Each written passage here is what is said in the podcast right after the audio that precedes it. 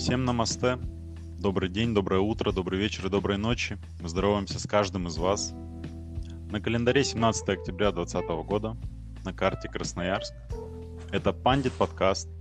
Не судите строго, это пилотный выпуск. Лицензии пилотов у нас нет. Я умею садить только телефон, к сожалению.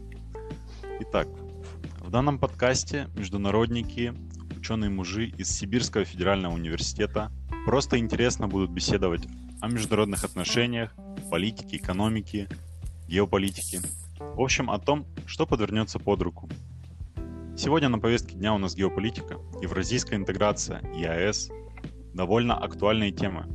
Попытаемся не попасть в капканы конспирологии. Меня зовут Максим Лац, я студент четвертого курса МЭО Юридического института Сибирского федерального университета. И сегодня вместе со мной бродить по Хартленду в поисках Большой Евразии будут Станислав Мажинский, кандидат исторических наук, доцент кафедры международного права СФУ. Всем добрый день. И Анастасия Ершова, студентка четвертого курса МО Сибирского федерального университета. Всем добрый день. Итак, Настя, ты у нас сегодня первая гостья. Да. И, и как адепт евразийства, без, без обид, а ты, ты сегодня в прямом эфире, в прямом смысле, отвечаешь за ЕАЭС или Евразес. Кстати, расскажи, пожалуйста, в чем разница и почему исследования в этой сфере так заинтересовали тебя? Ну, спасибо большое, что пригласили меня на еще с такой честью на первый запуск подкаста. И ну, начать, наверное, я хочу с того, что все-таки такое ЕС, а что такое Евразес, в чем разница, одно это и то же или нет. Как мы все знаем, а, на постсоветском пространстве существует такое интеграционное объединение, как Евразийский экономический союз. Однако до 2014 по документам до 2015 года ему предшествовало такое тоже интеграционное объединение, можно назвать, но с натяжкой, как Евразес.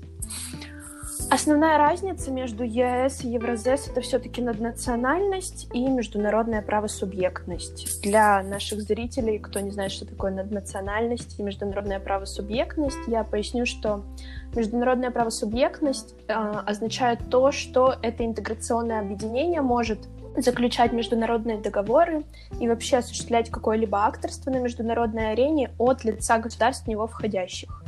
А, входит туда у нас Россия, Беларусь, Армения, а, Кыргызстан и Казахстан. А наднациональность — это такое явление в международном праве, в международных отношениях, когда как раз-таки участники какого-либо интеграционного объединения передают часть своего суверенитета а, какой-либо международной интеграции. Самый яркий пример у нас, который знают все обыватели, это Европейский Союз. То есть, Кстати. Э, Настя, скажи, пожалуйста, а есть ли в Европейском, ну, то есть, это калька с Европейского Союза, либо есть какие-то вот у нас э, ну, свои вот эти вот особенности а... в этом интеграционном образовании? Ну, вообще, на самом деле, на мировой арене довольно много интеграционных образований, намного больше, чем кто-то может ожидать, не только Европейский Союз. И вот, в частности, у ЕАЭС, конечно, это не калька Европейского Союза, у него немного другая парадигма, потому что вообще ученые называют это скрепляющая интеграция, потому что у стран, которые входят в ЕС, есть общий бэкграунд советский, общее прошлое, и, конечно же, благодаря этому между ними есть тесные инфраструктурные, идеологические, культурные, экономические связи. И поэтому называется скрепляющей интеграцией, так, так как эта интеграция помогает этим странам вливаться в новое течение жизни, скажем так. Вот как ты думаешь, кто выигрывает с точки зрения экономических показателей вот в ЕС и с точки зрения входных позиций именно? Хм, ну, это довольно сложный вопрос на самом деле. Он такой краеугольный, я бы даже сказала, потому что, ну, как мы все понимаем, Россия, Беларусь, Казахстан, Кыргызстан и кого я забыла, Армения, а, ну, у всех у них разная, как сказать, разный экономический вес. И, конечно же, локомотивом этого объединения мы смело можем называть Россию. И Но здесь еще надо говорить о том, что дает ЕАЭС, а дает ЕАЭС общий рынок, где свободно двигаются товары, услуги, капитал и рабочая сила. Поэтому, в принципе, от этого интеграционного объединения выигрывают все, когда туда заходят. Ну, если вот именно в экономике смотреть. Спасибо. Вот еще вопрос а, дилетанта. Все, мне кажется, больше на слуху у всех это все-таки СНГ, угу. когда говорят о постсоветском пространстве. Вот а, в чем различие принципиальное? И не скатываемся ли мы вот в такую интеграцию интеграции, как, например, в Латинской Америке? Когда не заработало одно, давайте их объединим. Хотела, кстати, ну, так сказать, небольшую ремарку сделать, что у всех на слуху больше СНГ. Это так, действительно. У нас все знают, что такое СНГ, и, как мне казалось, очень мало знают, что такое ЕАЭС. Однако вот недавно я разговаривала со своим папой, он у меня работает в сфере энергетики, и он у меня спрашивает, там, ты на какую тему ты диплом писать будешь? Я говорю, ну, да ты не знаешь, типа, зачем тебе это рассказывать? Он говорит, ну, рассказывай. Я говорю, ну, про ЕАЭС буду писать. Он такой, ну, спасибо, вообще-то я знаю, что это такое. Вот так недооценивал да, да, да. Поэтому как бы люди, которые с экономическими потоками связаны, они все-таки знают, что такое ЕАЭС. Но именно говоря про интеграционный потенциал постсоветского пространства, да, у нас существует СНГ, да, туда входит больше, большее количество государств, и как бы, как сказать, оно появилось раньше, чем ЕАЭС, Евразес, но все-таки у ЕАЭС больше интеграционного потенциала, так как мы видим там наднациональность. Угу. Настя, можно такой вопрос? Скажи, а вот это вот э, наднациональность, э, вот э, ты упомянула термин э, скрепляющая интеграция, угу. оно вот как-то вот есть какая-то корреляция, вот эта скрепляющая интеграция, она как-то отображается над национальности, она, или все-таки это какая-то, ну, условно говоря, калька вот с Евросоюза, либо с каких-то других интеграционных объединений, и в этом, собственно, ничего такого нет. Или же все-таки есть какие-то определенные правила, по которым, собственно, это, вот эта вот национальность формируется? Ну, как на все вопросы вот в нашей специальности, в нашей науке множество подходов, чтобы ответить, есть. Но здесь, я как понимаю, именно вопрос в том, что а как вот эта национальность реализуется в ЕАС и списана ли она с кальки Евросоюза, правильно? Да-да-да. Ну, на национальность ЕАЭС э, реализуется посредством того, что страны заключили между собой договор о ЕАЭС, и, получается, там существует такой орган, как Евразийская экономическая комиссия, у которой есть права по регулированию и координированию политики в рамках ЕАЭС. То есть с натяжкой ну, можно сказать, что у них общая внешняя экономическая политика. Но в то же время то, что очень часто, кстати, про это говорят западные исследователи, и, да и все, кому не лень на самом деле, а, что вот эта вот наднациональность в рамках ЕАЭС — это некая ресоветизация. Во-первых, она только возможна, потому что эти страны уже были под одной эгидой, под одним государством, и, во-вторых, это типа возобновление вот этого процесса. А, хорошо, Настя, можешь сказать, вот что нам а, ожидать от ЕАЭС как это образование? Вот мы, условно говоря, любой покупатель, который идет сейчас в магазин, видит, собственно говоря, какую-то маркировку на товарах, где написано ЕАЭС, а, значит, что нам ожидать? Потому что, возможно, большинство простых людей, которые э, живут, допустим, в больших городах, не совсем понимают, зачем вообще ЕАЭС нужен. Да, можешь ли ты обозначить какие-то векторы его развития и, и может быть, какие-то новшества появятся в этом?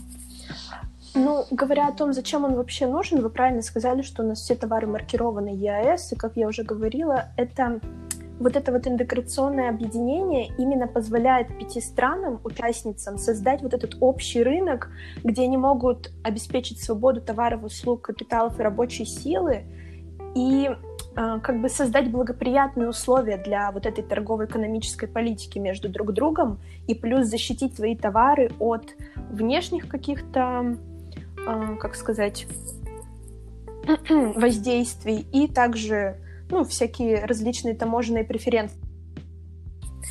Какие векторы развития будут у ЕАЭС, здесь сказать довольно сложно, потому что ну, постсоветское пространство довольно нестабильный субрегион все-таки. Но, как мне кажется, именно то, что заложено в, потен- в потенциал этого интеграционного объединения, позволяет ему углублять интеграцию именно вот эту экономическую. И в частности к 2020 страны собирались создать, ну, собираются создать э, финансовый регулятор. Он будет находиться в Нур-Султане, и это будет такая структура, такой орган ЕАЭС, который будет регулировать теперь и финансовые потоки в рамках ЕАЭС. И конечной целью вот этого финансового регулятора даже страны видят общую валюту. Прогнозы, конечно, дело неблагодарное, да. ставят под угрозу репутацию. Хорошо, что у нас ее нет. Но вот как ты думаешь, появится ли еще один язык на оборотной упаковке, например, пачек с макаронами в а, ближайшее время? Я как-то не расслышала вопрос. Появится что? Новый язык. язык. Появится ну, знаешь, на самом деле пачку с макаронами перевернуть, и там и так будет казахский язык. А будет ли там кыргызский, армянский и белорусский, ну я вот не знаю. Настя, еще такой вопрос. Вот мы сейчас видим события в Беларуси и Кыргызстане угу. происходящие. Скажи, пожалуйста, как-то вот эти события, они влияют на ЕАЭС? Бьют по его имиджу? Снижается ли там товаропоток? Э, что-то вообще происходит, эти события какое-то влияние оказывает или нет все-таки? Или все стабильно, все в, в, в том же состоянии осталось? Ну, смотрите, чтобы говорить о том, влияют ли они как-то на торговые, экономические, финансовые потоки в рамках ЕАЭС, мы сейчас не можем, потому что все свои отчеты ЕАЭС предоставит только в конце года. Однако я смотрела отчеты за прошедшее полугодие, и, конечно же, коронавирус очень повлиял на все вот эти потоки в ЕАЭС, у них прям чуть ли... Ну, там в большой коэффициент меньше в этом году будет выручка вся. А вот именно если говорить не об экономических, э, не об экономических, не через экономическую призму на это смотреть, то мне кажется, что все-таки влияет, потому что, например, я приведу другой пример, не Беларусь и Кыргызстан, а ну, Нагорный Карабах и Армения. И в, в СМИ очень часто можно видеть, что а как же ЕАЭС, а как же союзники по ЕАЭС, почему они ничего не говорят про Армению? Вот такое можно видеть, да. Хорошо, я думаю, у нас примерно сложилось представление о евразийской интеграции. И предлагаю плавно переходить к геополитике, а, взглянуть на ЕАЭС с высоты птичьего полета, так, сказать. А правильно я понимаю, немного перемотав назад, что надежды на вступление России а, в Европейский Союз изначально были утопичны. Мы же помним а, могильщика Советского Союза, как его называют Збигнева mm-hmm. Бзержинского. Называли, называли, прошу прощения, Помним, как он в качестве морковки перед носом русского осла предлагал нарисовать прекрасную перспективу будущего членства России в Евросоюзе. Вот на популярность а, евразийства, которое вдохновило, я думаю, создание ЕАЭС, повлиял разворот на восток или же национальные интересы а, России и тенденции постсоветского пространства? Как вы Знаешь, думаете? мне кажется, и то, и то все-таки. Если смотреть на карту, вот Россия такая, кажется, эффективная связка между Европой и динамичным угу. АТР. Предшествовали и предпосылки в рамках того, что сейчас у России и Евросоюза напряженные отношения, можно это так называть, так и национальное устремление на постсоветском пространстве, чтобы все-таки держать лидерство. А вы что думаете? Я согласен с тобой. К тому же у России, как мы знаем, особый путь. И на это, на это повлияла во многом идеология евразийства, неоевразийства и идеи а, сэра Хелфорда Маккиндера, с его Хартландом. Предлагаю остановиться на, на этой теме немного. Как мы знаем, он написал свою работу еще в начале 20 века. Это географическая ось истории. Она вообще стоит особняком в развитии всей геополитики 20 века точно. Мы знаем этот дуализм суши и моря, классификация держав. Сам Маккиндер и назвал их иронично, кстати, бандиты суши, бандиты моря. Россия, думаю, классическое такое телурократическое государство – то есть а, сухопутная империя. И, собственно, главный постулат, который Маккиндер провозгласил, это кто владеет Хартландом, тот владеет мировым островом. Кто владеет мировым островом, тот владеет миром. Как вы думаете, не устарело ли все это, вот фон, формула Маккиндера спустя сто лет? Мне да. кажется, надо Насколько... для наших слушателей пояснить, что такое все-таки Хартланд, потому что это такие геополитические штучки, не все о них знают ну, как мне кажется, Хартланд — это, получается, Евразия. Вот именно, как правильно сказать, помогите мне, вот именно сердце, да, Евразии как раз-таки Россия. А, потом у нас существует Римланд, это опоясывающая часть э, Евразии, там вся Северная Европа, э, Западная Европа, Ближний и Средний Восток и так далее. Да, но стоит, стоит упомянуть, а, что Римланд... Ну да, другой человек. Вел, а, америка... американский, да, Николас Спайкман, он в противовес Хартланду Маккиндера.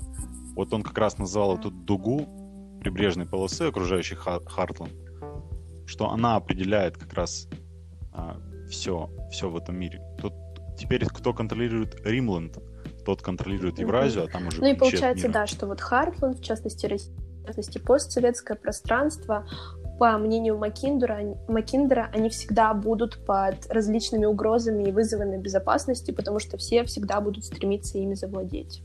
У тебя вопрос был, Максим, не устарела, да, ли эта парадигма, скажем так? Да, потому что мне кажется, что сейчас геополитика как, как таковая изменилась. Там нельзя ее рассматривать в, в отрыве от геоэкономики, то есть в отрыве от логистики, инфраструктуры. Поэтому сегодня вот по Римландам, мне кажется, мы видим Центральную, Среднюю Азию, бывшие республики СССР. Вот за них идет основная борьба, мне кажется. Есть такой с долей скепсиса смотреть на это. А уже новый евразийский Хартленд, он состоит из а, стран внутреннего полумесяца. Именно вот Китая, а, Индии, Ирана. То есть треугольник Примакова в эту концепцию, кстати, укладывается. Отлично. Можно мне добавить немного? Я э, считаю, что концепция, она, ну, как бы сказать, немного идеологизирована. Вот если мы вспомним, допустим, э, с вами, ну, отмотаем там, к примеру, несколько, несколько столетий назад, то придем к выводу тому, что раньше вот этим вот Харландом, условно говоря, этим вот райским местом считалась Индия. И туда все стремились попасть, потому что там было очень много золота. Но, условно говоря, вместе с тем, с учетом того, что была, э, значит, вся значит, навигационная система очень низкого уровня, все приплыли, ну, а, собственно, она способствовала открытию как раз Америки. А, вот. И, безусловно, Индия была таким вот, значит, э, э, местом, где богатство, где такой Эльдорадо для европейцев, да, которые доплыли. А, и вот эти теория Маккиндера, если ее смотреть, вот исходя из того, нужно задать вопрос, в какой среде она формировалась, да, то есть понятно, что среда была очень интересная. Среда была, условно, обозначена так, что, допустим, как я предполагаю, возможно, она вышла из э, э, большой игры, которая в Азии велась, да, британцами и э, царской Россией. В общем, и, собственно, под эту большую игру или из этой большой игры вышла как раз вот эта теория Маккиндера, что, смотрите, нужно вот туда идти, потому что там есть, вот, условно говоря, какие-то богатства, какие-то стратегические точки, какие-то, условно говоря, ресурсы, возможно, какая-то еще, в общем, ценность этой территории присутствует. И поэтому туда нужно всем а, дружно идти. Поэтому я думаю, что она немного идеологизирована, ну и во-вторых, она устарела, потому что, на мой взгляд, сейчас главная, главная ценность э, считается развитие, тех, технологическое развитие, да, и а, технологическое развитие, как всегда, проходит в больших городах либо каких-то регионах. Вот. Пока вот фокус туда смещен. Но, э, в принципе, обсуждать теории, теории Маккиндера она до сих пор есть. Есть люди, которые выступают за нее. Я считаю, что она просто устарела, и она немного идеологизирована под тот период была. Вот. Как, как вы думаете? То есть вы считаете, что это такой был политический жест от а, англичан, а русофилов, да? Э, ну, я не скажу, что русофилов, потому что борьба за Центральную Азию то велась очень ну, такая достаточно упорная, да, там и Афганистан стоял на карте, и другие уже бывшие советские республики, когда еще были не до, до республиканского уровня, то есть до, до истории республики, когда там, условно говоря, Таджикистан, Узбекистан и так далее. Вопрос в другом, что из вот этой вот большой игры, которая была, собственно, а, Россия вела с Британией в Центральной Азии, и вот этот Хартленд и появился. То есть появилась идея о том, что кто управляет Хартландом, тот управляет миром. Да? То, есть, то есть некая такая вот, условно говоря, геополитическая э, геополитический ключ такой некий к мировому Я согласен. Я согласен с этим. Сейчас идет, я думаю, переосмысление статуса великой державы. Это она не обязательно должна быть огромная, чтобы ее необъятной по своим просторам. Посмотрите на Данию. Как бы, у нее есть Гренландия, но основные вот эти э, транспортная инфраструктура, финансы, они все равно э, таятся вот на европейском континенте. То есть территория сама по себе не так уж, не так уж и важна. Да, согласен, согласен. Если на Россию посмотреть, то она размер России, которая именно активно вовлечена в мировые финансовые потоки, она примерно такая же, как и Индия, и а Китай. Как вы думаете, если рассматривать именно с позиции ресурсов вот эту территорию Хартленда, все-таки, ну, на территории Хартленда расположено наибольшее количество пресноводных рек, например, ну, не говоря уже о других всяких там углеродных ресурсах и так далее. Может быть, вот это вот дает право на жизнь еще этой теории в 21 веке? Я согласен, что, как и во времена Маккиндера, я думаю, это не так изменилось. Сибирь, Центральная Азия, они остаются uh-huh. такими кладовыми сырьевых энергетических ресурсов. То есть осью истории эти земли так и не стали, но в них таится огромный потенциал.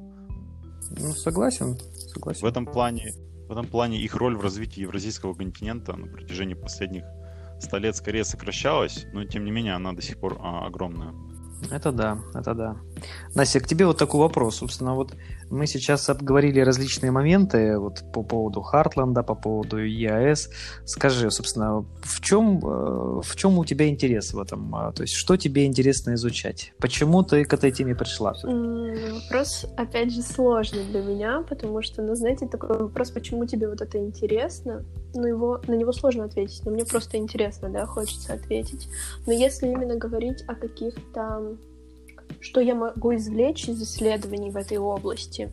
Ну, во-первых, мне, в принципе, интересно вот это постсоветское пространство, потому что оно довольно близко к России, точнее, а, Россия туда входит, правильно сказать. И вот мне интересно, как Россия будет там реализовываться после, особенно, ну, я имею в виду, что после развала Советского Союза там такой как клубок взаимодействия создался. А если говорить в плане геополитики, я не уверена, что я буду туда копать, потому что геополитика дело тонкое. Вот, но что интересно, это, конечно же, то, что вот если укладывать евразийскую интеграцию в концепцию Маккиндера, то получается, что Россия создает вот эту интеграцию на пару с Казахстаном и Белоруссией. Почему? Ой, на пару, получается, втроем. Почему я так говорю? Потому что они все-таки двигатели этой интеграции получается, что они создают себе безопасное поле, они пытаются сделать себе как можно больше союзников.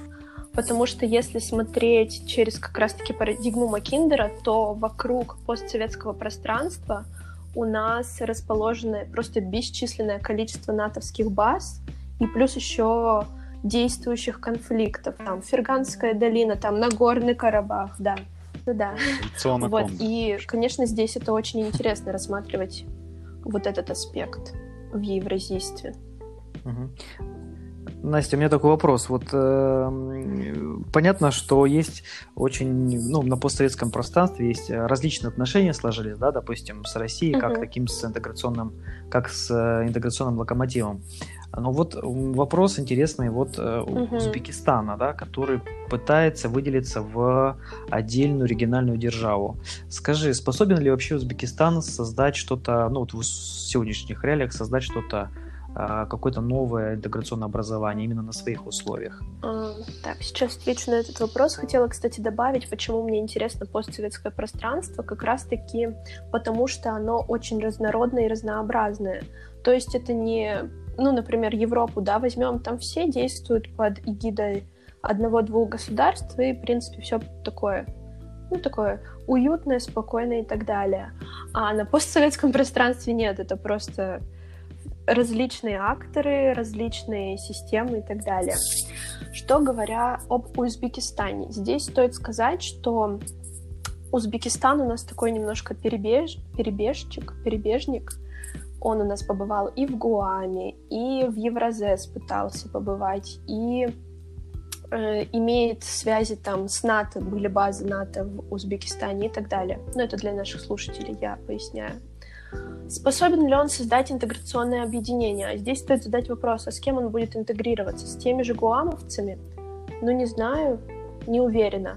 А со странами, которые близки к нему, это Узбекистан, ой, Таджикистан и Кыргызстан, но у них есть очень множество противоречий по Ферганской долине. Смогут ли они их урегулировать, чтобы интегрировать?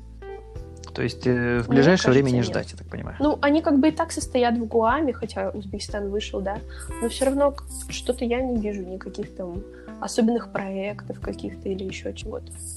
Вот, Настя, ты упомянула вопрос о том, как Мгм. России реализоваться вот в, этом, в этой большой Евразии. Может, стоит сделать такой ребрендинг, как сделали китайцы со своим шелковым, ну, с инициативы пояса пути. Может, нужно провозгласить новый Ну, путь из варяг в греки? Ну да, вот знаешь, такое? если делать ребрендинг, то надо делать ребрендинг какого-то проекта. А какого? Ну, путь из варяг в греки, думаю, нет объективно. А какого другого вопрос здесь? Либо что-то, какую-то концепцию придать, да, ну, чтобы делать ребрендинг. Тут тоже надо думать, а какую концепцию? Раньше там у нас был вот коммунизм, да, и мы там за него ротовали и его продвигали везде. Ну, если сейчас какую-то такую же идею создать, то возможно. Но какую? Ну, можно, можно предложить Енисейскую Сибирь. Ну, Вот Мгм. существует же концепция большого евразийского партнерства, вот, озвученная Владимиром Путиным в конце 2015 года. Она именно исходит от того, что первые шаги должны быть сделаны а, в архитектуре экономики именно. И мы видим тут сопряжение ЕАЭС и шелкового пути, инициативы пояса и пути. То есть, э, как ты на это смотришь? Вот, интеграция знаешь, мне кажется, что да. Как бы угла? хочется слукавить и сказать, что нет, но мне кажется, что... Хотя я вот сколько читала там брошюр, которые выпускает именно ЕАЭС, они везде пишут, что их главная цель — это модер- модернизация экономик национальных. Ну, чтобы они вышли на уровень там и имели, дос- были достойными конкурентами для всех глобальных экономик. Но все-таки, если говорить именно в концепции большого евразийства, то я думаю, что интеграция ЕАЭС с Китаем, она как бы во главе угла, потому что я находила такие воззрения различных политологов, что Казахстан, например, в ЕАЭС только для того, чтобы иметь какие-то связи с Китаем, там, интегрироваться и так далее, потому что без ЕАЭС он бы не смог в эти процессы запрыгнуть. Да, они еще причем в своих э, учредительных документах или каких-то коммюнике все время акцентируют внимание на том, что партнерство, вот это вот э, сопряжение, оно не выступает Мгм. объединением Евразийского Востока против Европейского Запада. Есть они именно максимальное внимание акцентируют на, с- на миролюбивой инициативе. Ну, Ну и как бы Китая зная это, такую предприимчивую жилку Китая, мне кажется, они будут готовы к любым экономическим взаимодействиям, которые хоть какой-то профит могут принести. Тем более в Евразии.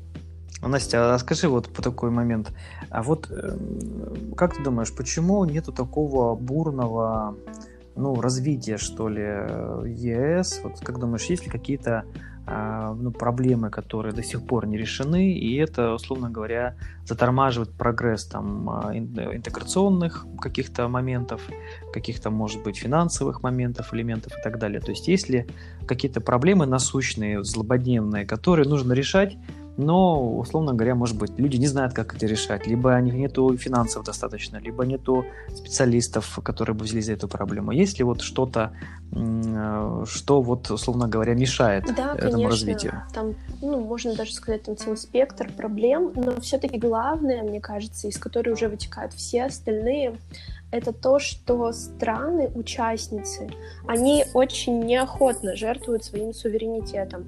Ну, то есть, как мы уже говорили, хоть и нельзя калькой брать ЕС, но все-таки, если смотреть на бэкграунд Евросоюза, то страны постепенно и постоянно жертвовали своим суверенитетом в пользу наднациональности, дабы развивать общий рынок, там, ну, вообще, в принципе, развивать интеграцию. На постсоветском пространстве, в частности в ЕАЭС, этого не наблюдается. То есть вот каждая передача наднациональ... Ой, суверенитета в пользу наднациональности, это происходит с такой натяжкой, что это, конечно же, тормозит все вот эти интеграционные процессы. Почему так происходит? Ну, потому что у стран, у лидеров стран все еще живо в памяти, что буквально там 30 лет назад, да, чуть меньше 30 лет назад мы все были одной большой страной, и ни у кого вообще суверенитета, в принципе, из них не было особого. И сейчас вот это вот снова, когда они только по- почувствовали вот этот вкус свободы, вкус суверенитета, снова, ему, снова его кому-то отдавать, это, конечно же, происходит с натяжкой. И мне кажется, вот если бы именно э, страны осознавали, сколько они получат профита от этой интеграции, они бы шли на это более, более свободно, что ли.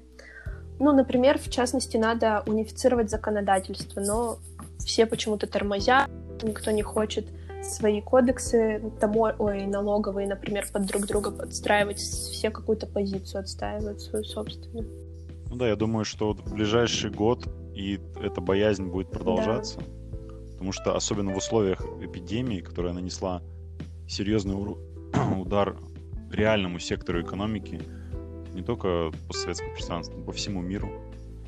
И я думаю, пройдет много времени, прежде чем как страны придут к тому, что, используя возможности сопряжения, интеграции, страны смогут провести, провести стыковку национальных стратегий. Но, на мой взгляд, еще есть проблема, заключающаяся в том, что если раньше, допустим, когда была большая страна СССР, а, все-таки а, как-то по этническому принципу вот это выражение его не было, да, то есть был один класс, да, класс раб- рабочих, э, и, собственно, такое было одноклассовое общество, то есть, собственно, пытались создать, то после, условно говоря, развала Советского Союза возникла значит, потребность в идентификации, то есть кто мы, то есть мы казахи, мы вот, таджики, мы узбеки, мы кыргызы и так далее.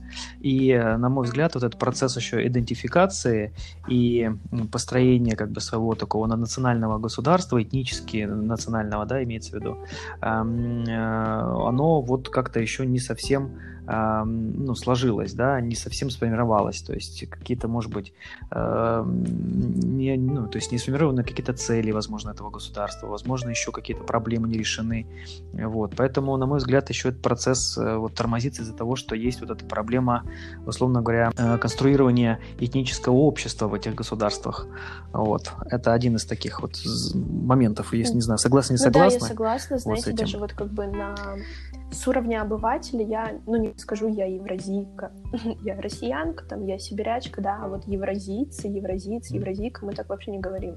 Но я именно говорю о людях. Кстати, вот евразийство всплыло у нас в дискурсе. А как вы относитесь вообще вот к этому течению? К тому, что российская цивилизация принадлежит не к европейской или азиатской, а такой вот мостик, такой мостик между Европой и Азией, да. Ну, мне кажется, да. это просто один из поисков пути какого-то, да? Да, это вот поиск такого, идентичности, я тоже так думаю. Ну, поиск идентичности? Наверное, да, да. Может быть, даже поиск какого-то большого проекта, в котором Россия хочет э, поучаствовать, да, чтобы какую-то ист- ист- историческую линию свою каким-то смыслом наделить, да, что вот мы строили европейскую, евразийскую э, вот эту идентичность, евро- евразийское пространство, да. Но как это получится, это Знаете, я о чем здесь уже. подумала? Ведь очень часто говорят о том, что, ну, Россия такая большая, что, ну, например, там Сибирь, Дальний Восток можно воспринимать как колонии, которые просто остались государством, но потом вошли в его состав. Может, вот именно поиск вот этой идентичности, это тоже, чтобы вот эти шероховатости сгладить, чтобы вообще вот этого, как сказать, намеков на колониальность этих территорий не было к России. Возможно, всякое. Что я думаю, на такой оптимистичной ноте можно можно закругляться. Хорошо. Пожелаем Насте э, всего хорошего. Настя, чтобы у тебя были больше открытости делала в евразийстве и вообще помогла, помогала нам понимать все процессы, которые там происходят. Потому что понятно, что мы не каждый из, э, условно говоря, россиян значит, погружен в эти все процессы, они кажутся сложными. Вот, э, желаем тебе успехов Спасибо вот, большое, мне было очень приятно поучаствовать в подкасте и принять участие в этой беседе. Ну, я тоже скажу пару слов. Сегодня, благодаря Насте, мой взгляд на евразийскую интеграцию стал более предметным, я думаю, как у наших слушателей, более оптимистичным. Однако проблемы есть, Хорошо. как ты верно заметила. Приглашайте. Спасибо, Спасибо, Настя, приходи к нам еще. Ну, собственно, мы закрыли да, да, гештальт, да. по крайней мере, я. Точно. Слушайте наши подкасты на всех основных площадках. А если где-то его нету, то он обязательно там скоро появится. А также в закрывашке мы поставим музыкальную композицию. А, думаем, это стоит превратить в традицию. И сегодня вы услышите песню YouTube Heartland. Пока-пока. Mississippi